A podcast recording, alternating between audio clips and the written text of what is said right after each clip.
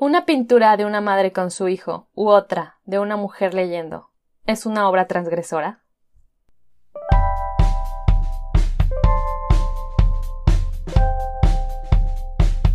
Hola, yo soy Karina. Bienvenido a Arte y Artistas, donde platicaremos sobre corrientes pictóricas, obras, artistas, museos, libros, películas y todo. Todo por amor al arte, por amor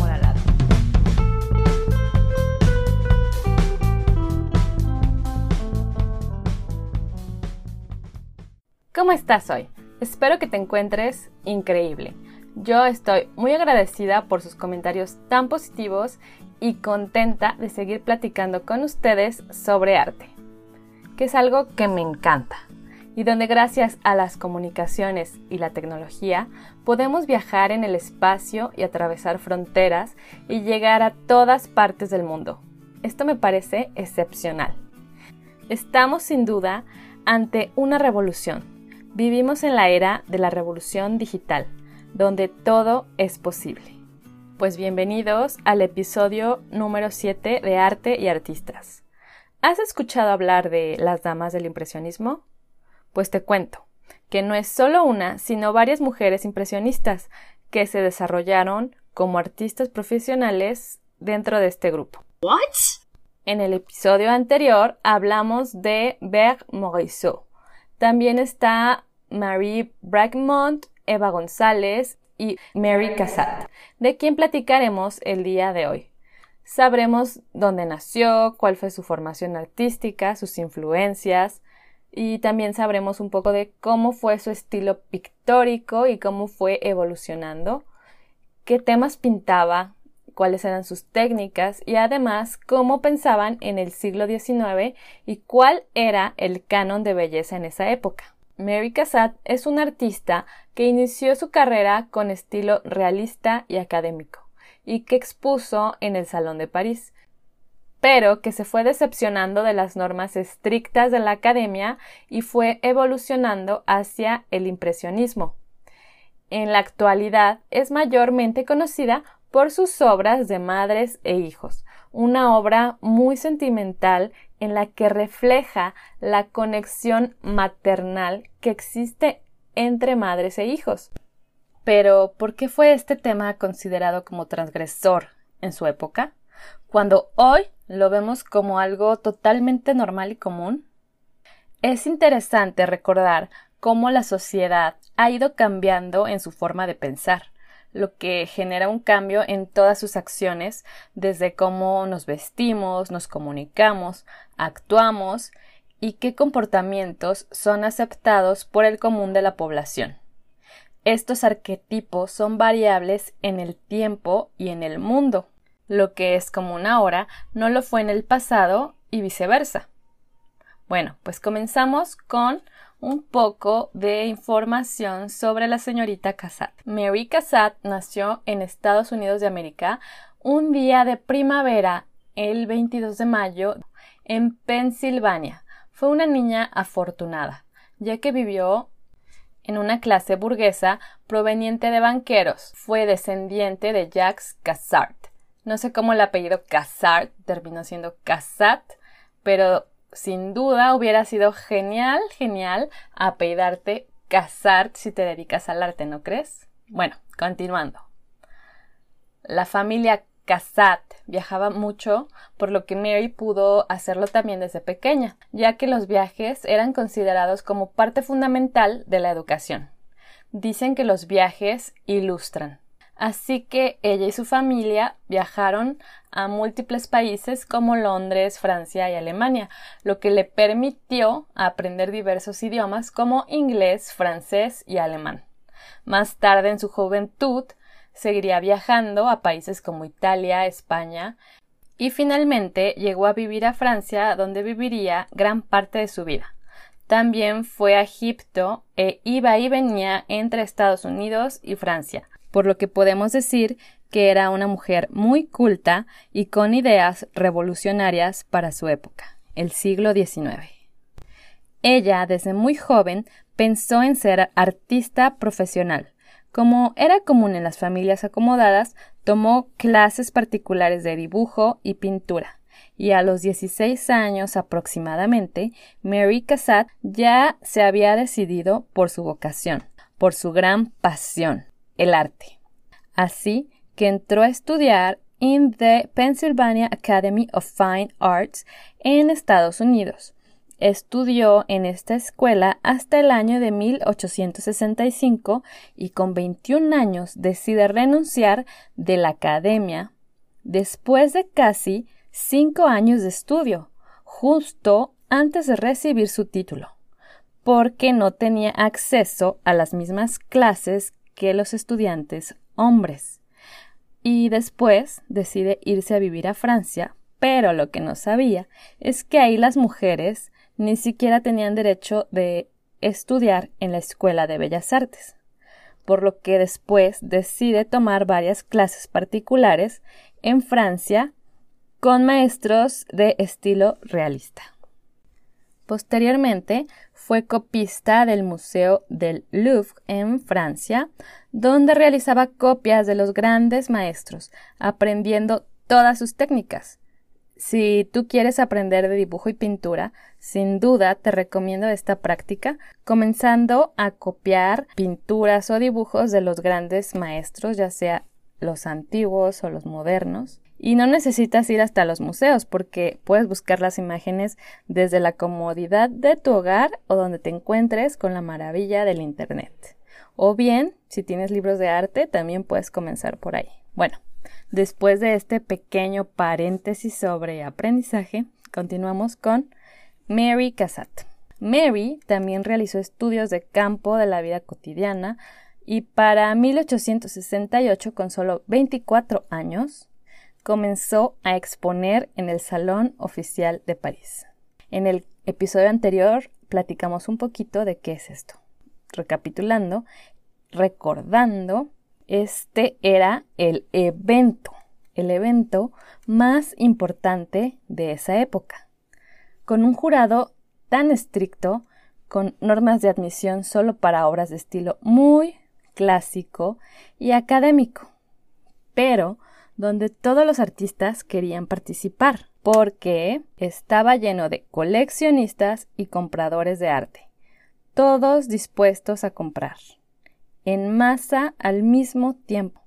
Cassatt fue de las primeras mujeres americanas en exponer en el salón, pero para 1870 tuvo que regresar a Estados Unidos por el comienzo de una guerra, la Guerra Franco-Prusiana pero ansiosa de regresar a Francia, justo cuando terminaba la guerra, regresó a Europa por un encargo que le habían hecho de dos pinturas y tuvo que ir a Italia para este fin.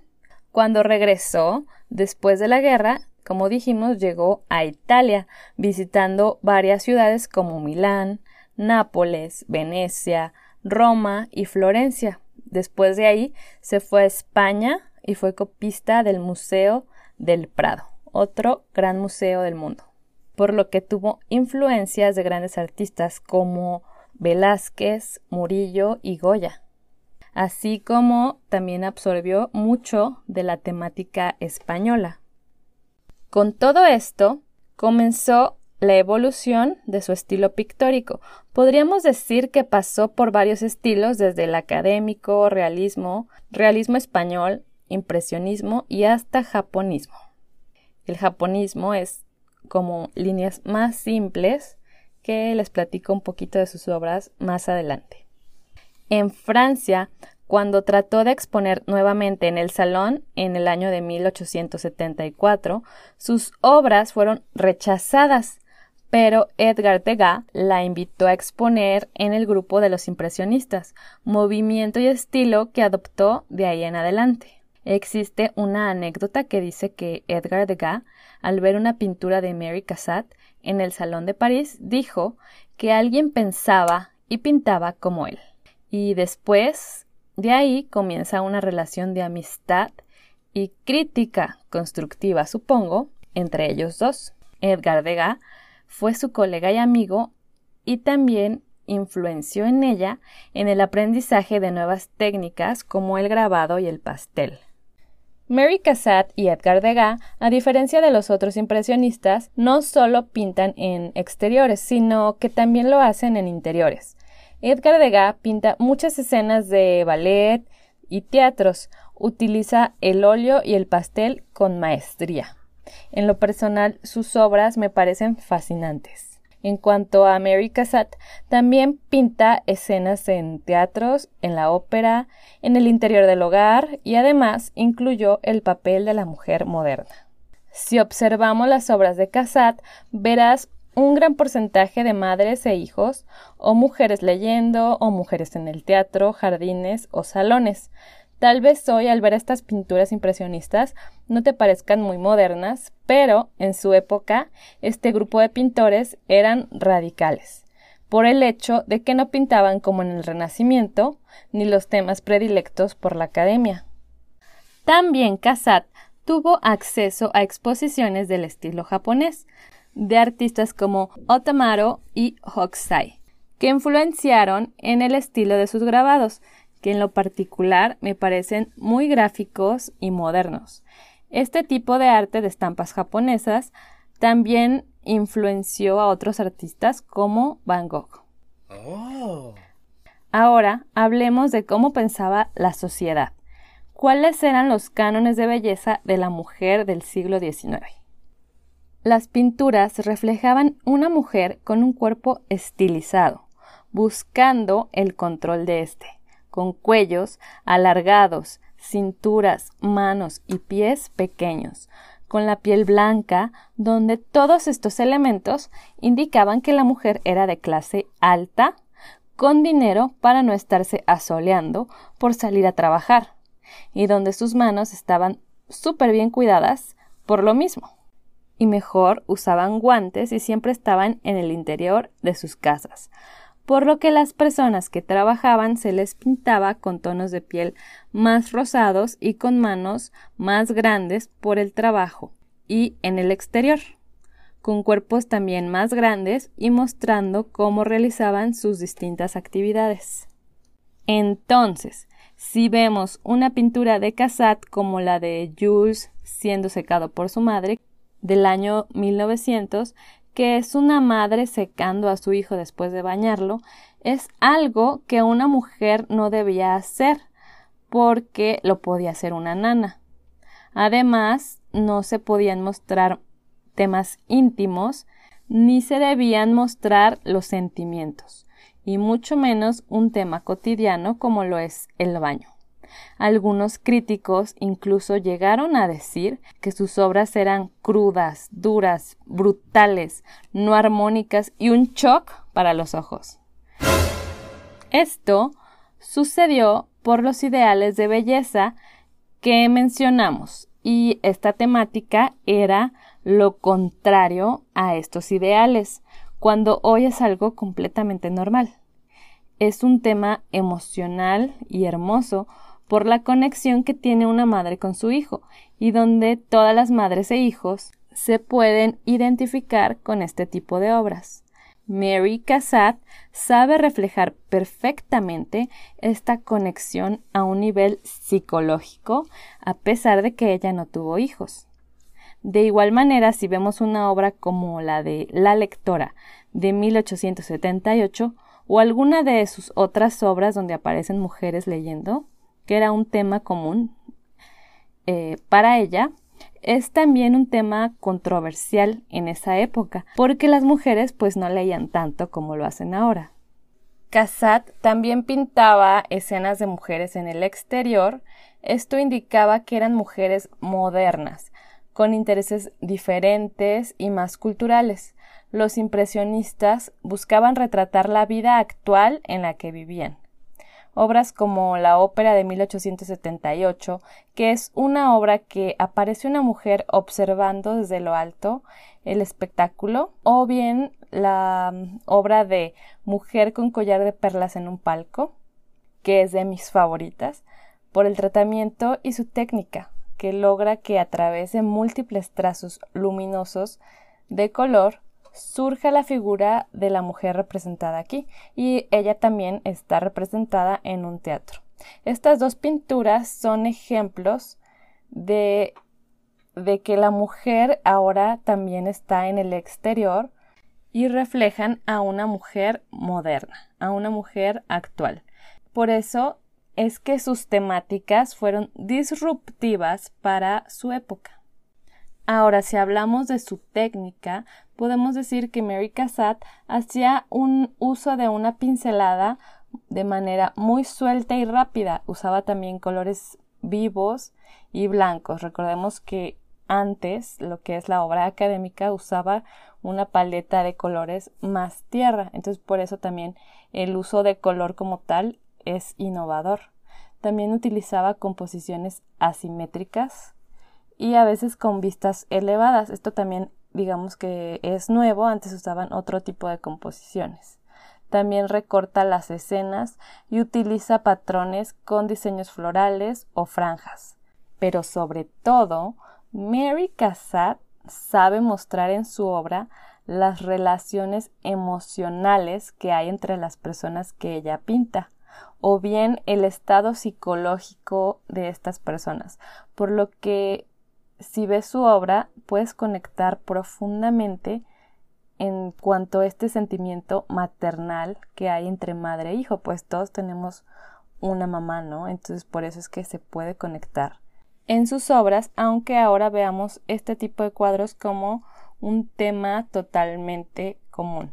Ahora, también mostraba otro tipo de sentimientos aparte del maternal, que era a veces la concentración de estar haciendo alguna actividad o alegría y calma también al estar haciendo alguna actividad. Otro tipo de obras que también realizaba era usando la técnica del pastel con escenas en teatros y también utilizaba el grabado.